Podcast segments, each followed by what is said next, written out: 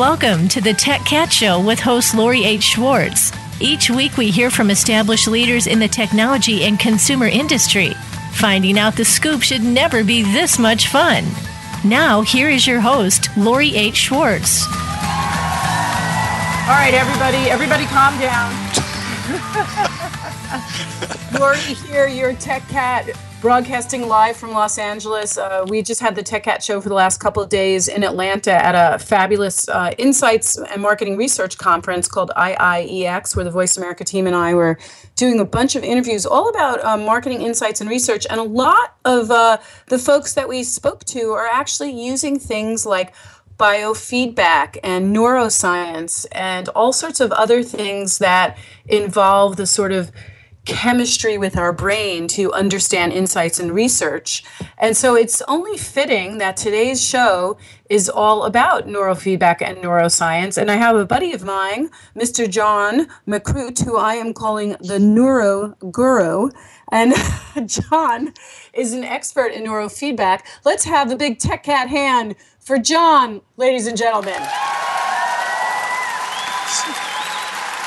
All right, everybody calm down. Sometimes Sometimes the ladies throw panties. We'll see what happens as the show goes on. Uh, the crowd went crazy when Tommy hit the stage. Yeah, exactly. so, John, tell us all about what you do because I, I came to you actually finding you online when I was searching for some neuro uh, feedback solutions for my daughter who deals with ADHD, and um, you came up in my search um, in, in the local region. Um, so, t- tell us all about what you do.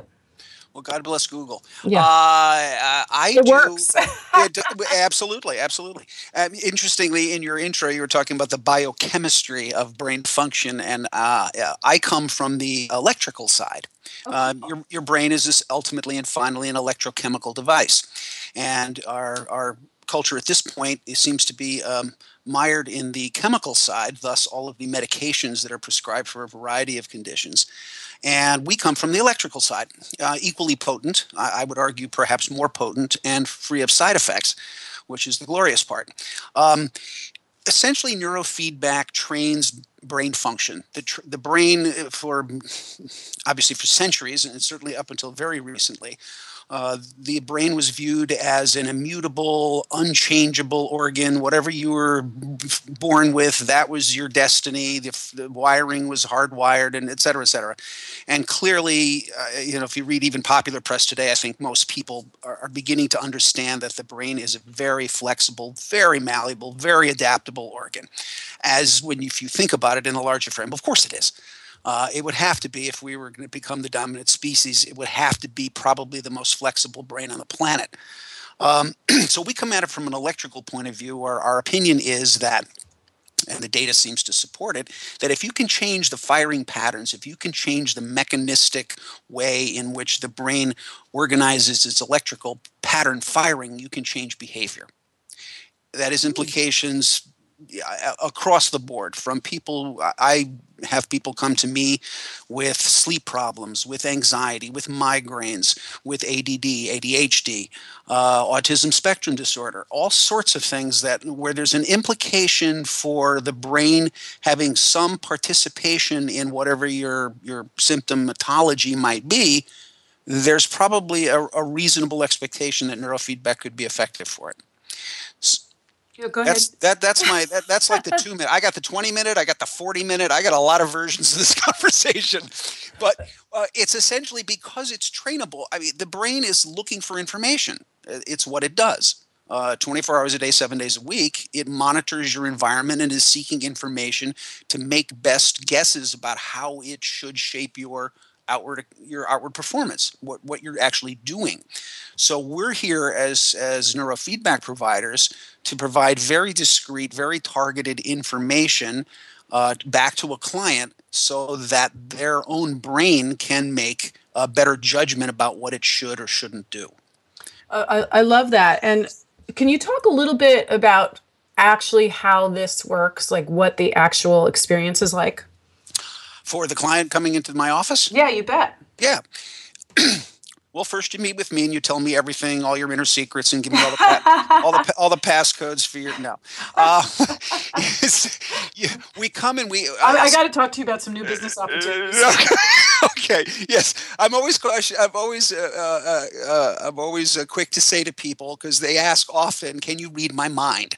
By doing neurofeedback. No, I can't. I can tell that your brain is operating, but that's about the extent of it. It is not a mind reading. Uh, it's not a mind mm-hmm. reading uh, a thing that I do. Um, wouldn't that be cool? Yeah. No, you come. We sit essentially. We sit and we talk um, I have a, a symptom uh, a checklist of sorts that I, I, go over with people in an intake form where I, I try to find out what's their current state what's what's troubling them what's the what are the major issues major and minor what, but what, mostly what are the major issues that seem to be uh, troublesome in, in in getting through their lives on a daily basis. Um, it's an extensive checklist. It ranges from do you grind your teeth? Uh, how much do you sleep um, you know, do you get migraines? Uh, what are your attention and uh, skills? Are you know, are there are there noticeable deficits for you? Not not from my perspective, but for the person sitting in the chair across from me. So we go over this very extensive uh, list of symptoms, which is the, the primary basis in which we decide where we're going to place our sensors on somebody's head.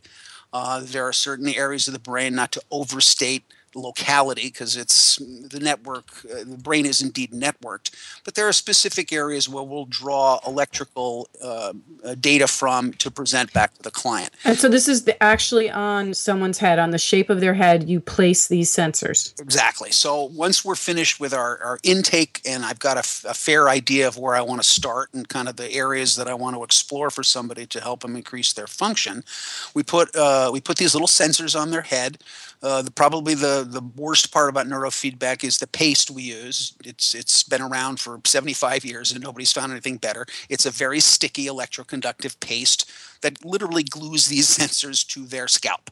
Wow. And we read these tiny microvoltages that leak out through the scalp um, measured in milli, you know, millivolts. They're a millionth of a volt. They're very, very tiny. We amplify them and we turn them into some kind of audio visual content that is reflective in real time of changes in that person's brainwave activity uh, while they're sitting doing a, a training session.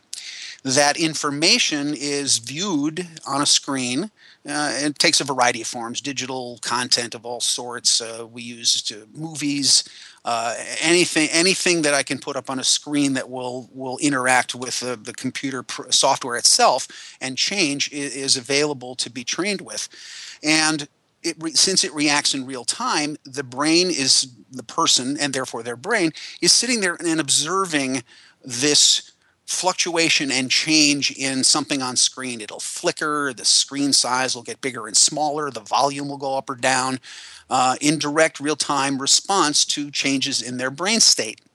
Now, what that means for the brain is that, okay, here, well, here's some information. The, the brain, the brain has one basic job uh, most of the things you do, it's the iceberg metaphor. Very little of what your brain does is visible to you, the person. Right, most, right, right. Most of it's sub or unconscious. It's pre-programmed. You don't have to think about moving your arms and legs or creating thought, creating language or anything else. It kind of runs on its own. You don't have to think about your heartbeat. Um, so there's a very small sliver of attention that's paid by the brain to its basic job is changes of pattern uh, it's going back in evolutionary uh, um, perspectives, it's what kept us alive. Uh, any tiny fluctuation in your environment was a cause for, if not concern, at least let me look at that. What is that? Um, a, a, noise, a, a smell, uh, a movement out of the corner of your eye.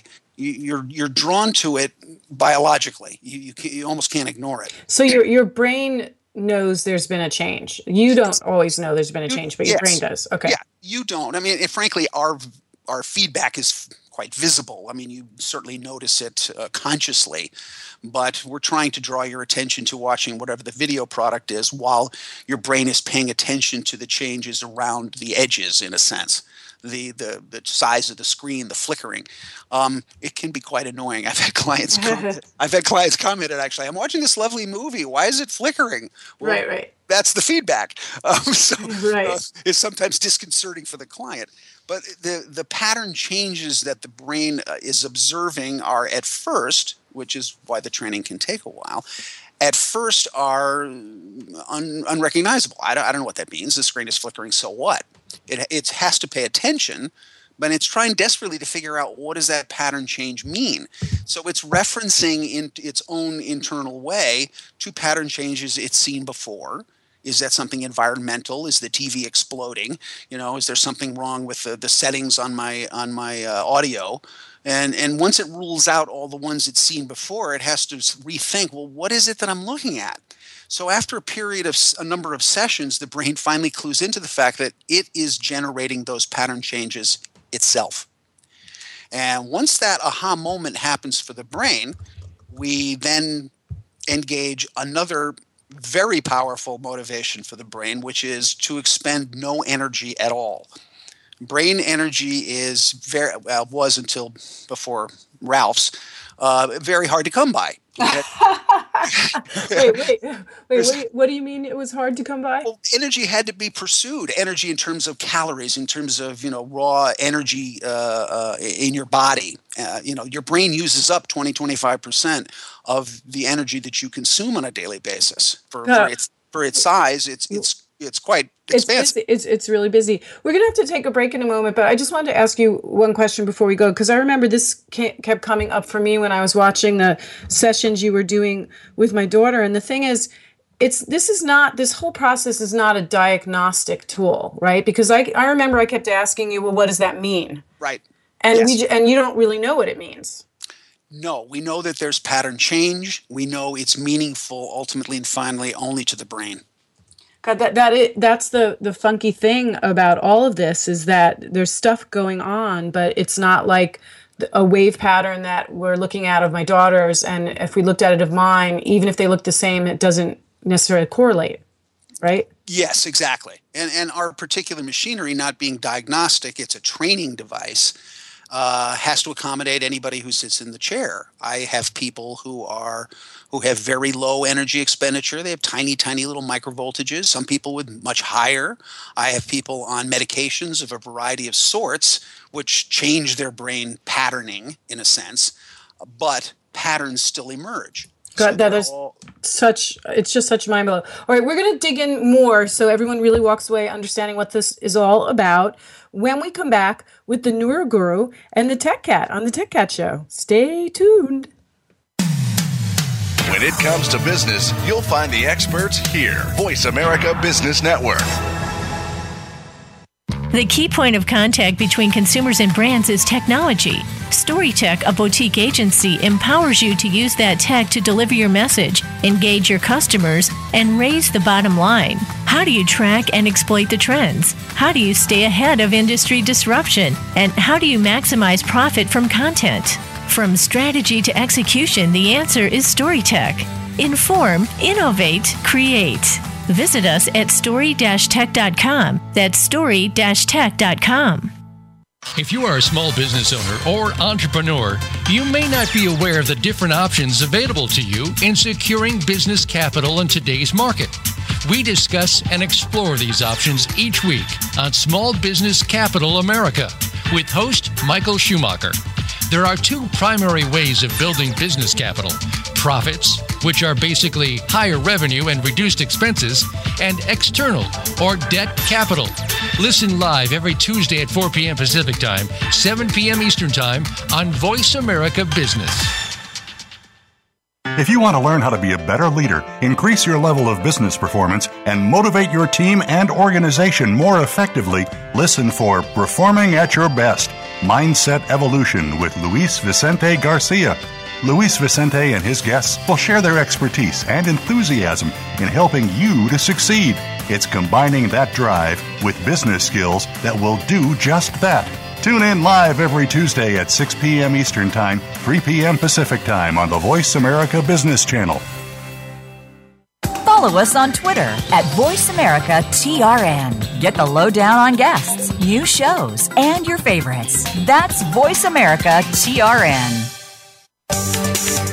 From the boardroom to you, Voice America Business Network.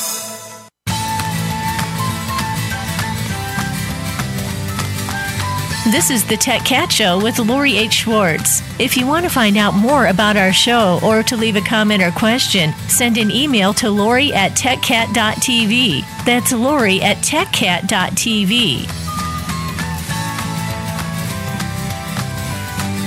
Hello, hello, hello, and we are back with the Neuro Guru, John, and I've been corrected, Mekrut. Mekrut. Now, I and just so you know, John and I have been friends for a couple years, and I am actually very uh, famous for botching everyone's name. So it only means that you're a good friend. bless you, bless you. So we were just talking, just to sort of wrap a bow around the sort of deep nerdy fabulousness of, of um, neurofeedback. We were just kind of talking about this that when i first saw you hooking these sensors up to my daughter and we were looking at these brain waves i thought now you're going to be able to you know sort of tell me what's going on. But really what we're doing is we're training the brain by training it to to be different so that we get into more regulation we get into some change in how the brain functions. Correct I mean, that's inherent in the name feedback. This is all about feeding back information to a system. I mean, and, it applies to yeah. biofeedback, heart rate, skin contact, you know, the, the traditional forms of uh, neurofeedback is also known as EEG biofeedback. Right, right. So the you actual know, it, technical thing is the EEG, is the e- EEG. Exactly. Yeah. Yeah. We're using EEG signaling to provide back to the person information that's salient. Because it's so funny because you want it to be diagnostic. Like I wanted you to say to me, you know, this is what her issues are. Yes. Um, you know, and um, and that's just not what it is. But it is fascinating, you know, to watch the waves on the monitor and what they all mean, yeah. and to and to start to get into this. So where where did we start with neurofeedback? Like when did it start, and you know, where is it going? Because I, I think that's fascinating. And this really gets into where you and I geek out in terms of consumer technology, you know, there are all these wearables being released now that are measuring things that sort of are parallel to a lot of what you're doing. So I'd love to hear sort of, you know, just really quickly where it started um, and then where you think it's going. Okay. Yeah, I mean, it started back uh, actually independently, two different people uh, in slightly different modalities. Uh, Barry Sterman, uh, this is probably 1967, perhaps, here at UCLA um, did a very famous pure science, hardly funded anymore, experiment with uh, a bunch of cats to see if he could train them to control a particular wave in their brain in, in terms uh, and being rewarded by food. And he did it, just pure science. Yep, I can do it. These cats can produce this wave. How swell and he put them back in their little cages. For animal rights people, please, I, I understand, um, you know, because it gets worse. Um, he was then called upon, not long after, to do an experiment uh, by, from NASA on the exposure um, uh, of rocket fuel to mammals. They were very concerned that astronauts who were starting to fly extensively could be adversely affected by rocket fuel, and they did they had no data on what were the tolerance levels for rocket fuel. Um, I, am blanking on the name of the actual rocket fuel. Methylhydrazine. I can't I th- remember. I think we're okay. Yeah, I think we're okay. Oh, well, this is a, this is a tech show, so I wanted to be, I wanted to be precise. Um, but he so he said, okay, I'll do an experiment. So he said, I got some cats. We'll put them in, and we'll we'll see what happens. And and what they discovered was tragically for the animals, of course, they all uh, passed away um, as in, the exposure was increased to the toxic fumes uh, a certain um, number of the cats, uh, their seizure threshold was delayed far beyond the average ex- expectation. And they discovered that the cats who resisted seizure were the same cats that he'd used in his neuro, in his um, his brain training experiment. Hmm. So the conclusion was, my goodness, if you can train a particular brain wave, you can uh, resist seizure activity. So the first ex- human experiments very quickly thereafter were on uh, folks with epilepsy. And they found by applying this brain training technique, they could get people to reduce or eliminate uh, their seizures without medications. Huh.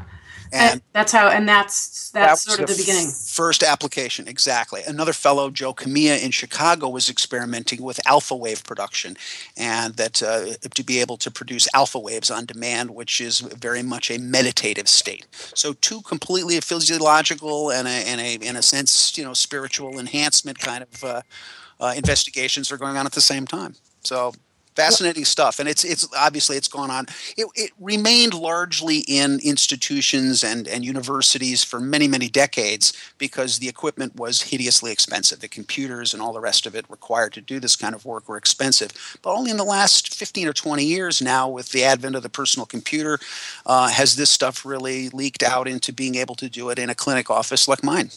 Right because you have you have a pc Mm-hmm. that's that's driving all of this because I remember it crashed once and you just relaunched it and, and and then also I know from just exploring this with with Sadie with my daughter that there were these brain game packages that I could rent which were just like software that I could take home plus the electrodes you know and and I never thought too much of that you mm-hmm. know um, but you know I know it's heading in that direction so what what is your opinion about sort of these over the counter solutions for this stuff well, consumers need to be aware that signal acquisition, brainwave signal acquisition, is difficult at best. And the consumer level products at this point are are are um, mediocre. I know I hate to put such a valued laden word on it, but they're intermittent. They're not as uh, discreet. They're not as pure as a clinician would like them. Right, right. You know, right. having said that, you know, Muse works. I mean, it, it, it derives a certain amount of signal, and all the other ones that are out there, they derive a certain amount of decent signaling that would give something back to of value to a person. They're not clinical grade. They're not going to really help you uh, cure your you know your ADD problems and things like that. Uh, but uh, can they help with meditation technique and things like that? I think probably yes. Um, but for $300, um, you know, that's sort of a level of expectation. I get it. Our professional level, just to give you an instance, our professional level headset runs twenty, thirty thousand dollars.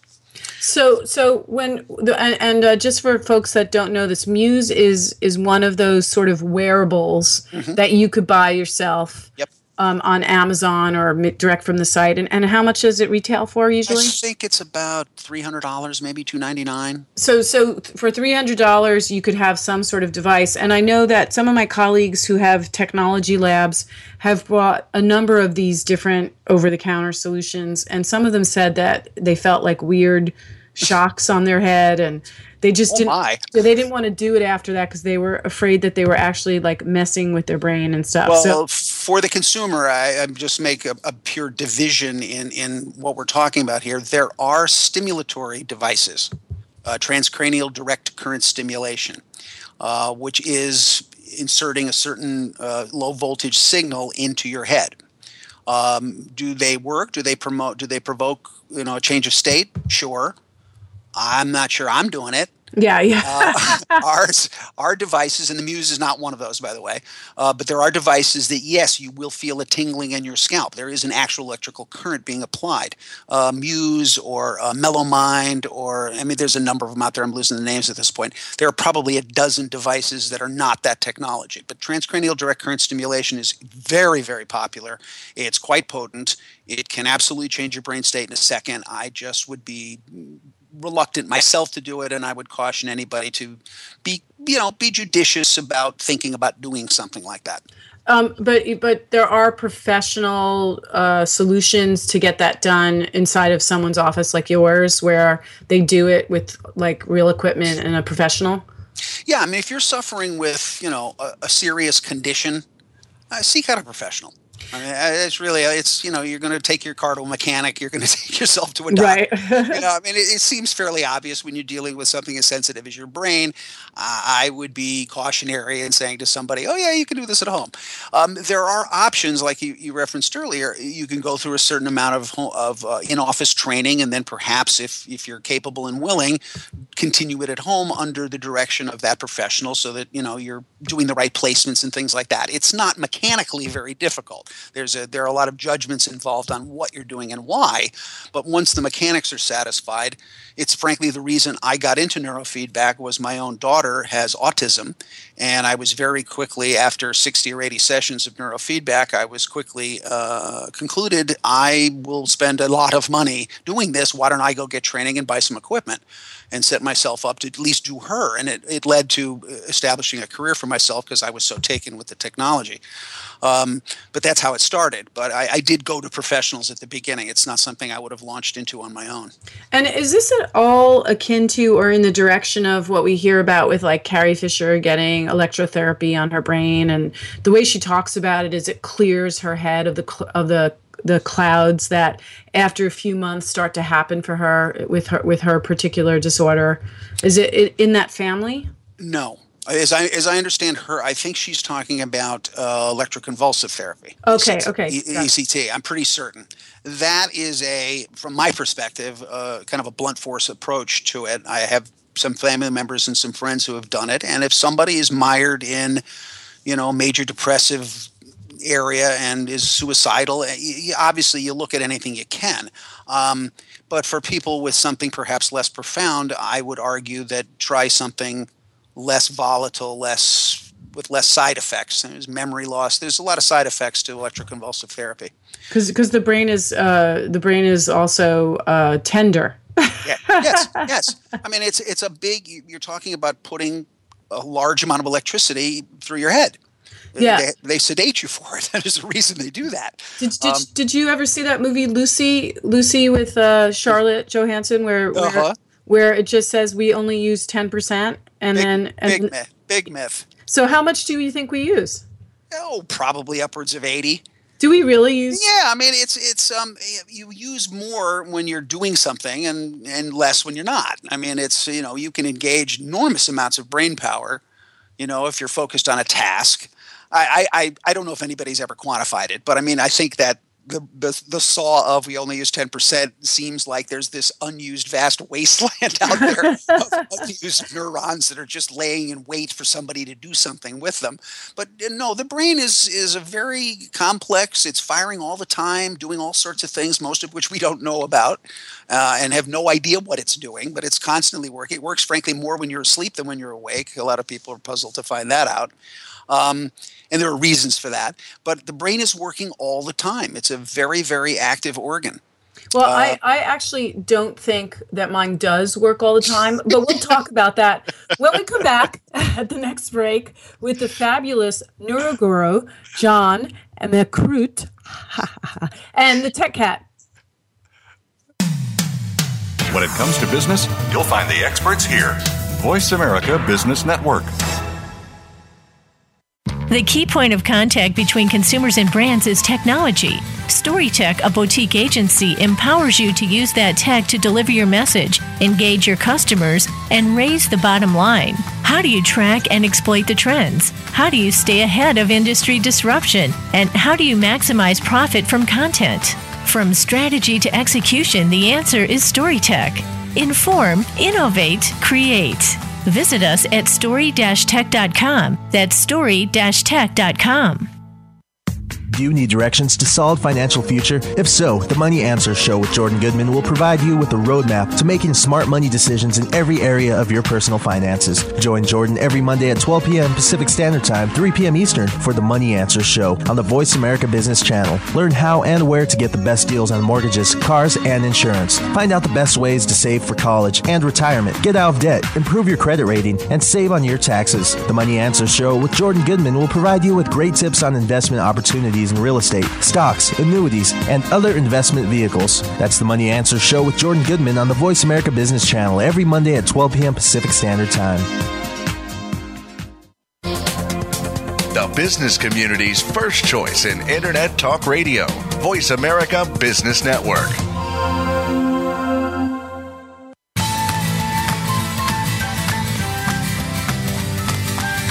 This is the Tech Cat Show with Lori H. Schwartz. If you want to find out more about our show or to leave a comment or question, send an email to Lori at techcat.tv. That's Lori at techcat.tv. And we're back with the fabulous John Mickey Root. Just kidding. I'm like trying to figure out how are the different ways that I can abuse your name. but John, one of the things that you and I love to talk about is where all of this brain tech is going, and then what are the other parts of this sort of wellness movement to moving away from pharma and really getting into other things that we could do to train the brain, to work with the spirit, to to sort of uh, create a holistic approach to life, which I know is a real passion area for you. So I was wondering if you could talk a little bit about like all the pieces of this puzzle. Boy, they're just starting to appear out of the mist of, of, where of where we're all heading. I, I we're, we're, we seem well, it's a complicated conversation, but they, we seem to be maybe it's Western people more than Eastern people. Hard to tell. In a paradigm of um, I go to a variety of specialists. I've got a certain problem. I'm going to go to that guy, that woman. I'm going to get that thing fixed. They're going to do something to me, give me a pill, give me some action that's going to fix that thing. Um, and I think uh, it's it's it's vastly more complicated than that. Our our our whole structure of being is um, so dependent on so many influences what we eat, how well we sleep. What is our social life like? Do we have a spiritual life? What are all of the aspects that could, you know, impinge upon our mental and physical health? They are num- numerous and complicated. And I think there seems to be a movement afoot and putting putting pharmacology aside from it, that, that seems to be the, the sort of poster child for this. In that, I'm going to go to my doctor. I'm depressed. I'm going to go to my doctor. He's going to give me a pill. I'm not going to be depressed anymore. Well, maybe, and maybe not. Maybe the pill's going to work for you. Maybe it isn't. It's going to have side effects. And, truthfully, what is the source of your depression? What's the what's the realistic component of why you're feeling badly? Is is depression a, a solitary entity to be approached that way as a as a fixable item? Or is it part of a larger constellation of where do you fit? Do you, do you have friends? Do you have social support? Do you have a family that loves you? Do you love people? Uh, what's your community like? You know, there are a lot of aspects to somebody feeling badly. Uh, focus and attention issues. Is it just because you uh, can't sit still and do what's in front of you, or is what's in front of you incredibly boring and stupid and valueless? Right, right. It's a bit. It's a it's a bigger question because yeah. you and I also talk about the fact that you know everyone, uh, all the schools and throughout our country ADHD is overdiagnosed, and then they stick everybody on uh, all these kids on Ritalin and other meds. Exactly. And that part of the problem is not understanding all the things that you're talking about about this kid. And for my daughter in particular, you know, she is classic ADHD. I mean, textbook. And so meds have been, um, you know, a real helpful thing for us. But it's also in combination with behavioral therapy and other things. So it's not this one stop solution for pharma. Um, and in fact, you and I have also talked about how ultimately I hope we move away from a pharma solution as she gets a little older. So, right now we're in this place where pharma is sort of driving everything. Um, what do you think needs to happen for that to flip? Uh, banning direct to consumer advertising would be a start. Oh my God, that's like the most money that most uh, m- marketing. They're the most expensive uh, and the most lucrative. yeah, sorry. Sorry, but that has to happen. We're, we're, there are only two countries in the world that allow it: us and New Zealand. And why? Why is that? Why New Zealand? I don't know. That's an interesting one. I don't know why. Um, somebody, I mean, it's a you know, it's a, a tiny homogenous country, so I'm less concerned with it than I am for all the other countries in the world uh, that don't allow it. There, there, there's a reason for that. And, I, I, and because, and you think it's because you shouldn't be selling drugs. Well, eh, not no. Drugs have their place. Drugs are useful. Drugs are often necessary. I think they're overprescribed and they're overused, and they promote, in my from my perspective, I think they promote a thought process that says there's a pill for that. When right, right, right, I, right. I don't. I don't think most of the things that we're dealing with there isn't a pill for that. Eh, your, you know, your daughter, anybody's daughter, uh, son who is having trouble in school. Is it their fault or is it the school's fault? Where, where's the where's the line? Right. Are they getting right, enough right. playtime? Are they getting enough creative space in their lives to be different? Is it required that a that a seven year old sits still in a chair? I don't think so. I think that's crazy. Right, and so there's bigger pieces at play here as we sort of seek to understand understand the human experience better and also the physical aspects of life. Because I remember this woman telling me that they've just now realized that when young boys sit crisscross applesauce, it actually stimulates their, you know, um, organs and it causes them to be more hyper. Mm-hmm. Um, so, so when a two or three year old boy is sitting crisscross applesauce, it's bad.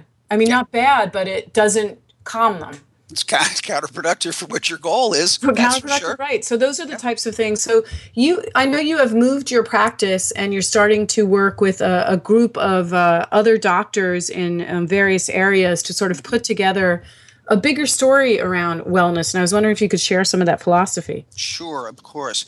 Yeah, I just joined a uh, an integrative clinic called Hope Psychiatric Integrative Clinic or Hope Integrative Wellness. And I'm not sure if we need some branding assistance, by the way. um, but uh, it's a bunch of like-minded individuals. Uh, it's it's run by a, a, wonderful doctor named Dr. Omid Naeem, and he comes out of the Dan Siegel Mindfulness School. He was trained at the Bravewell Institute, so he comes from a very holistic frame about mental health that suggests that it's not about just taking a pill. You have to look at the larger context of something somebody's life. So my job here is to put neurofeedback into place as one of the obviously many tools: cognitive behavioral therapy, traditional psychotherapy, medications, you know, uh, diet and lifestyle uh, advice and changes in that regard, uh, yoga. We do a lot of different things here to put people back in touch with their full spirit. Um, encouraging human connection, community, you know, some kind of a spiritual life to make sure people are, are properly taking care of themselves on every level. And we think that that's going to be the next new paradigm or the, the, the correct paradigm for mental health. Um, it's it's a totality. It's not and it's not in isolation. You can't go to just somebody and get a pill for your problem. It probably is larger than that. Right. So it's it's a it's a little bit of everything, uh, um, little bits and pieces of everything. Yeah. Yeah. Yeah. yeah. And, and I use a lot of modality. You started to reference some of the things that are out there, other things that we use. I use HeartMath, which is a wonderful product. By the way, I recommend to anybody listening. Uh, you can go buy it on Amazon. I think it's $129. And it's a wonderful little self awareness tool. It's a little uh, phone app where you can adjust your breathing patterns to increase your heart rate variability. Heart rate variability is very, very very important for uh, mental and physical health. Uh, I won't go into all the details, but suffice it to say that it, it is a balance. It's a ba- it promotes a balancing act between your auto, uh, between your uh, sympathetic and parasympathetic nervous systems, and that that balance is crucial for mental and physical health. And here's a little $129 app that will help you do that. And it's called it's called what again? Uh, it's called Heart Math Heart heart math And what about the um you had recommended to us that we listen to binaural sounds by, binaural beats. Binaural another, beats. What, another what, easy. There are probably 500 binaural beats apps on your phone as you sit there. Uh, download one of them and, and, see if you like them. Binaural beats uh, uh, works on the principle of it puts two different tones into your left and right ear that are separated by a particular value, which you get to pick. Am I looking for uh, peace and calm, or am I looking for hyper, more focus and attention skills? Uh, your brain uh, tries to reconcile the disparity between those two tones, and therefore causes it causes your brain to focus on that differential, which is the tone you're looking for. That's the state you're looking for. That's a that's a terrific device too. And then there's all those meditation apps now that are coming out. Yep. Um, which is where you can have um, either for free or for micropayments listen to different specialists who take you through uh, meditation you know what do they call it uh, guided, guided guided imageries. Yeah, yeah, yeah. absolutely. Yeah, and I've I've tried some of it, and I I like it because I can't do it myself. I'm just too you know, I'm too stressed out. we're gonna we're gonna get you in here and do some deep state neurofeedback, something I haven't talked about at all. Uh, what is that? The, yeah, exactly. Well, the particular one that I use and I, that I used on your daughter and that I use for most people um, for remedial symptomatology issues, whatever they may be, is what's called the ILF Othmer method or ILF, infra, infra low frequencies. We trained at very low frequencies because it was discovered clinically and then verified through fMRI research that the brain conducts a certain amount of business at very, very low frequencies that it's just discrete just to itself, just communicating with itself, something called the default mode network. Is that is that like when I talk to myself? Uh, no, this is far below. We're talking. You're talking to yourself is probably in the 15 or 20 hertz range. This is down below a tenth of a hertz, a hundredth of a hertz. This is extremely low frequency signaling, and it was discovered, uh, revealed that these networks exist. The default mode network being probably the most uh, important, or perhaps even most well known. But it's like the idle speed of your brain, and and it, it's it governs in a sense all of the rest of the activities the the the uh, the actual visible activities that go on in brain function. So it exists at a wholly different level, and that's what appealed to me about the Othmer method, and it's why I do it, because that's what we're interacting with and trying to to to help the brain understand its own signaling for its own purposes. And I'm not, I'm not shaping brain waves to be more or less of anything. That's that's a more traditional form of your, of neurofeedback. And the, um, the Othmers are the famous people that kind of started this all, and that's who I first looked up and found you, right? Those are the like. Uh, they're they're one of the early early pioneers, and like so many, I my daughter with autism, their, their son had epilepsy, which is how they got into it, looking for a neurofeedback solution for their son, and ran across this, and obviously Barry Sterman and all the rest. Um, so there's a lot of people who who uh, approach this business because of some personal story. But yes, they've been doing this for gosh, almost 30 years probably. Because um, it is it is true that usually people are driven to innovation and and especially these days technology innovation when they have a very personal story that's driving it.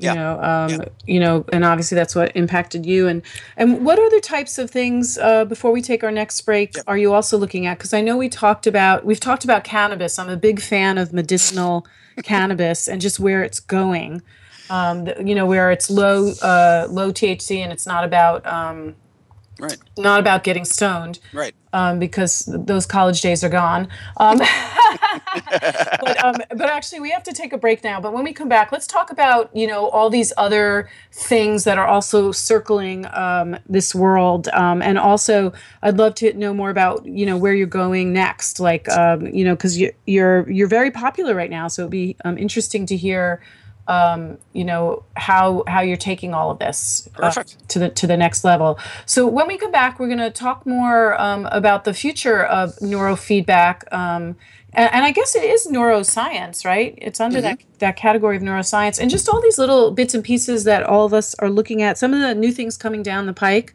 especially with this election cycle. Um, depending on which direction it goes, there'll be a lot of um, states who are who are selling cannabis legally Yep. Um, so it'll just be interesting to see how all these bits and pieces come together. So we'll be back um, in a moment on the Tech Cat Show with John. What's she gonna say? Mekrut.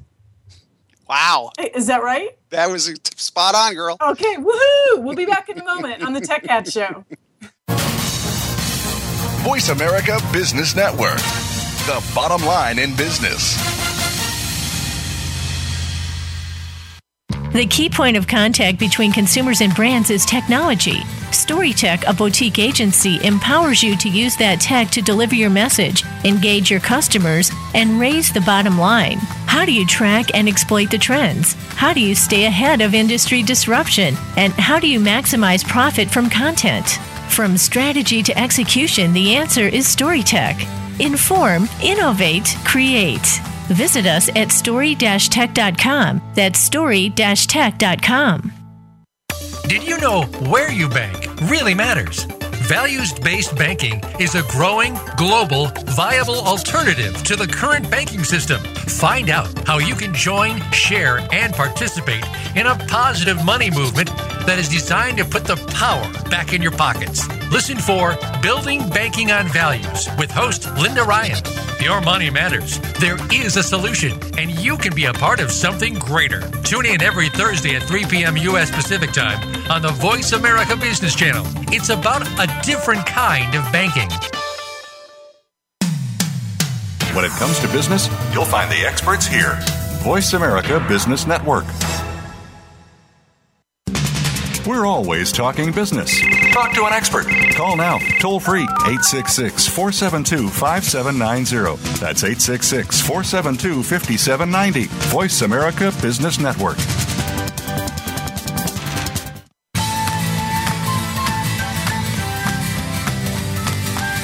This is the Tech Cat Show with Lori H. Schwartz. If you want to find out more about our show or to leave a comment or question, send an email to Lori at techcat.tv. That's Lori at techcat.tv.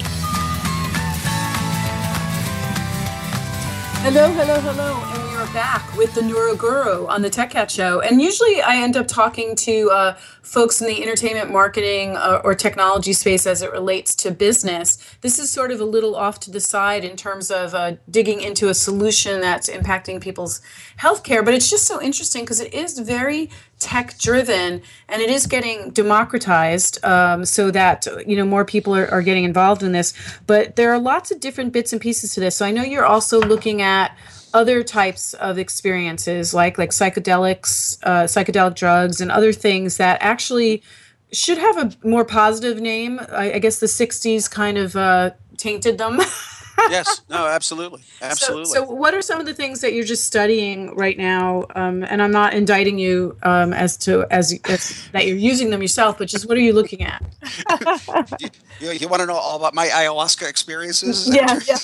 That's something that you drink and it makes you throw up and everything. Oh uh, yeah, yeah, yeah, yeah, yeah. Um, I'm, I'm, uh, I'm well, I, am not shy about sharing my own experiences. I did a fair amount of psychedelics back in the day. Um, when it was I, popular. when it was popular, it still wasn't legal, but it was popular. And I mean, frankly, I did them as a youth to get high. Yeah. And and but now I'm seeing that there's a, a, a reason that these things exist in, in, cultures, that there is a spiritual component. And I think uh, you know advocates of uh, psychedelic experiences view them as um, medicinal. They view them as almost, quite, almost religious in a sense, and, and I think they're right. And I think there's a place for this. Uh, I know there's a movement afoot to bring back uh, MDMA into psycho uh, to psychoanalytic circles. That that's um, ecstasy. Uh, ecstasy, exactly. Okay. Uh, quite useful was at the time, and and fell into the trap of being labeled as a you know a class two narcotic, which it's not. And and uh, there's a movement afoot. Uh, this uh, American Psychiatric Association is pushing hard to do it, and there's going to be some studies upcoming. Uh, there are things like that, and there's so many that are so obvious. Cannabis is such an easy one. Uh, the, the, benefits of cannabis culturally are, I think, are Tremendous, uh, tremendous. yeah, and uh, just not arguable anymore. I mean, if you listen to, you know, just do a brief survey of Woody Harrelson, and you'll find out. Yeah, yeah. I mean, it's. Uh, I have studied this a lot because I had a client that was looking at it, uh, getting into it from a business perspective, and so I had to do a lot of research, and mm-hmm. I was blown away by talk about ep- epilepsy, um, concussions. They're looking at it for attention deficit as well, um, eh, swelling, uh, cataracts, um, all these things that um, low THC, but you still need that psychotropic piece to activate the the cannabinoids to to make it mm-hmm. do the medicinal piece. But mm-hmm. it's just really interesting. Mm-hmm. I mean, think about it for just for pain relief, if nothing else. Yeah. You know, you just start with that. And PTSD. I mean, there are a lot of applications for some of these psychotropic medications that should need to be explored. At the very least, they need to be studied. I mean, right. it's silly that we've we've taken it out of the hands of, of, of scientific and medical professionals because we have some value judgment about it as a culture.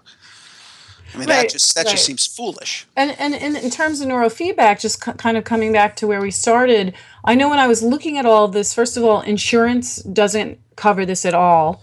And there were no studies or the various, you know, Sadie's like regular doctors just were like, well, you could try it. But none of them were like, you know, I've read studies, I think this is the answer, you know. So there's right. this there's still this floaty piece to all of this. Well, I mean, in fairness, there are probably 200 studies on neurofeedback for ADHD. The problem with studies um, is, and especially this trouble with studies for neurofeedback as a because it is a training methodology, is it's difficult to control for it in the classic sense of scientific rigor. The random controlled study, you know, is the gold standard and is very, very difficult, if not impossible, to apply to something like this. Uh, how would the brain very easily figures out what fake neurofeedback is? It doesn't have any meaning. It, this just are random flickerings. Right it, right. it will, however, pay attention to flickerings that it is generating. So it's it's it's pretty simple for the brain to figure out, well, that's fake. I'm going to ignore it. So, how do you control then by using sham neurofeedback? Almost impossible. There's an A B testing. Here's the problem at the end of the day, there's no money in this. There's no patentable, marketable, multi billion dollar gold pot at the end of discovering how and why neurofeedback works best or which one does or what's you know what what's the order of things. There's there's no actual money in it. Unlike a drug trial you can spend 20 30 50 million dollars developing 100 million dollars developing a drug if at the end of the day it's a billion dollar drug. Right. that's that's a that's a business choice. That doesn't exist for neurofeedback it's a learning tool so, our you know we're we're we're always accused of oh there aren't any studies. There probably aren't going to be very many. Um, they're they're criticized for their lack of size and and their you know a, a lot of technical details about how studies are conducted. Absolutely, they're not wrong. I'm willing for the NIH to pony up, you know, several hundred million dollars to do some rigorous studies of neurofeedback. That's got a tough call because again, there's no money at the end of the end of that rainbow. Yeah, I did notice so, at all these medical conferences that neurofeedback is never like on the agenda, you know, no. as a solution. No, it yeah. is. It is in certain conferences. I went to the uh, to the integrative mental uh, mental health medical and mental health conference in San Diego last fall, and I had never been there. I went with Dr. Naim, and was quite surprised to find a, a number of people talking about things that probably aren't discussed in most primary care physicians' offices, like what's the state of your gut, what do you eat, what's your level of inflammation based on what you eat, and just sidebar, most uh, most serotonin is produced in your stomach. 90 percent of the serotonin in your body is produced in your stomach. That's Not the stuff a, that makes us happy. It's the stuff that is reputedly the antidepressant. So you sort of go, well, okay, if it's produced in my stomach, one would think logically it probably has some effect on my brain as well, if that's the production value. And if uh, my stomach is not in order and I'm not producing the appropriate amounts of serotonin, might I likely be depressed? Sure. So it's not really in your brain in that sense. Perhaps it's in your gut. So right. this, these are very complicated conversations that can't be siloed anymore. At this convention, lots of people spoke about topics like that. Neurofeedback was extensively covered, and this was a room full, full of 500 MDs. So three, four years ago, there were 50 people there. So clearly, there's a growing, uh, a growing uh, urgency and sense of investment in. You know, we can't just do things the way we've been doing this. This isn't working. Right, and I, I love that idea that our you know just our current understanding of this is just going to be flipped you know because um, because you know I, I remember thinking okay if i eat all this chocolate i'll be happy but maybe the chocolate's clogging the serotonin very possible. Very possible. I, I, can I can recommend some good uh, some good testing for you. Okay. Actually, we should talk about that. But um, where where can we read more about what you're doing and and how your your new place is is coming together? Um, uh, my, uh, currently, people can reach me clearly through my website, uh, thebalancedbrain.com. Just email me, john at thebalancedbrain.com. That's an easy one. I'm found on Twitter, Facebook, LinkedIn, whatever. A lot of ways to reach me. Um, the clinic is evolving as we speak. We're right now in temporary offices for the next two, what's the 15th, for the next uh, 15 days. And then hopefully we're going to be launching ourselves into a, a really, really nice multi office clinic situation, which I think will be glorious, hopefully right here in North Hollywood. Uh, and we'll have all the practitioners under one roof, and we'll really be able to do something really quite special. Um, the, our new website obviously is still in the design stages, so that's not as functional as. What's the name of the whole thing again? Hope. It's Hope. called Hope Integrative or Hope Integrative Psychiatry. I think you can find it under either Google search. Dot, do, dot com. do you think that will be a more common approach in the years to come? I sure hope so. Right. It's, it seems the logical next step. And then, if someone wants to explore neurofeedback um, in general, you know, how do they find their local practitioner? Is there a good way to do that? Several different ways. Obviously, use use your own Google, but if you're interested in the Othmer method specifically, and I would encourage people to to really look at it uh, and see if it resonates with them as as an approach, uh, you can go to eeginfo.com, and there is a find a provider search tab right on the front page and just type in your zip code or your city, and you will find the people nearest to you. It's a very it's an extensive international provider list. We have we have providers all over the world. Wow, this is so cool. Well, I love what you're doing and where you're taking everything, and um, and I also want to watch you take take a lot of drugs, but that's a whole nother conversation. so, so we have been having an in-depth conversation with the neuro guru, John Mekrut um, of Balance Brain. and John is an expert in neurofeedback and um, has all sorts of insights about where this whole world is going. So thank you so much, John. This is Lori H. Schwartz, your tech cat, having fabulous uh, conversations about tech trends impacting your business and also for today's discussion, your life. We'll be back next week with more on the Tech Cat Show.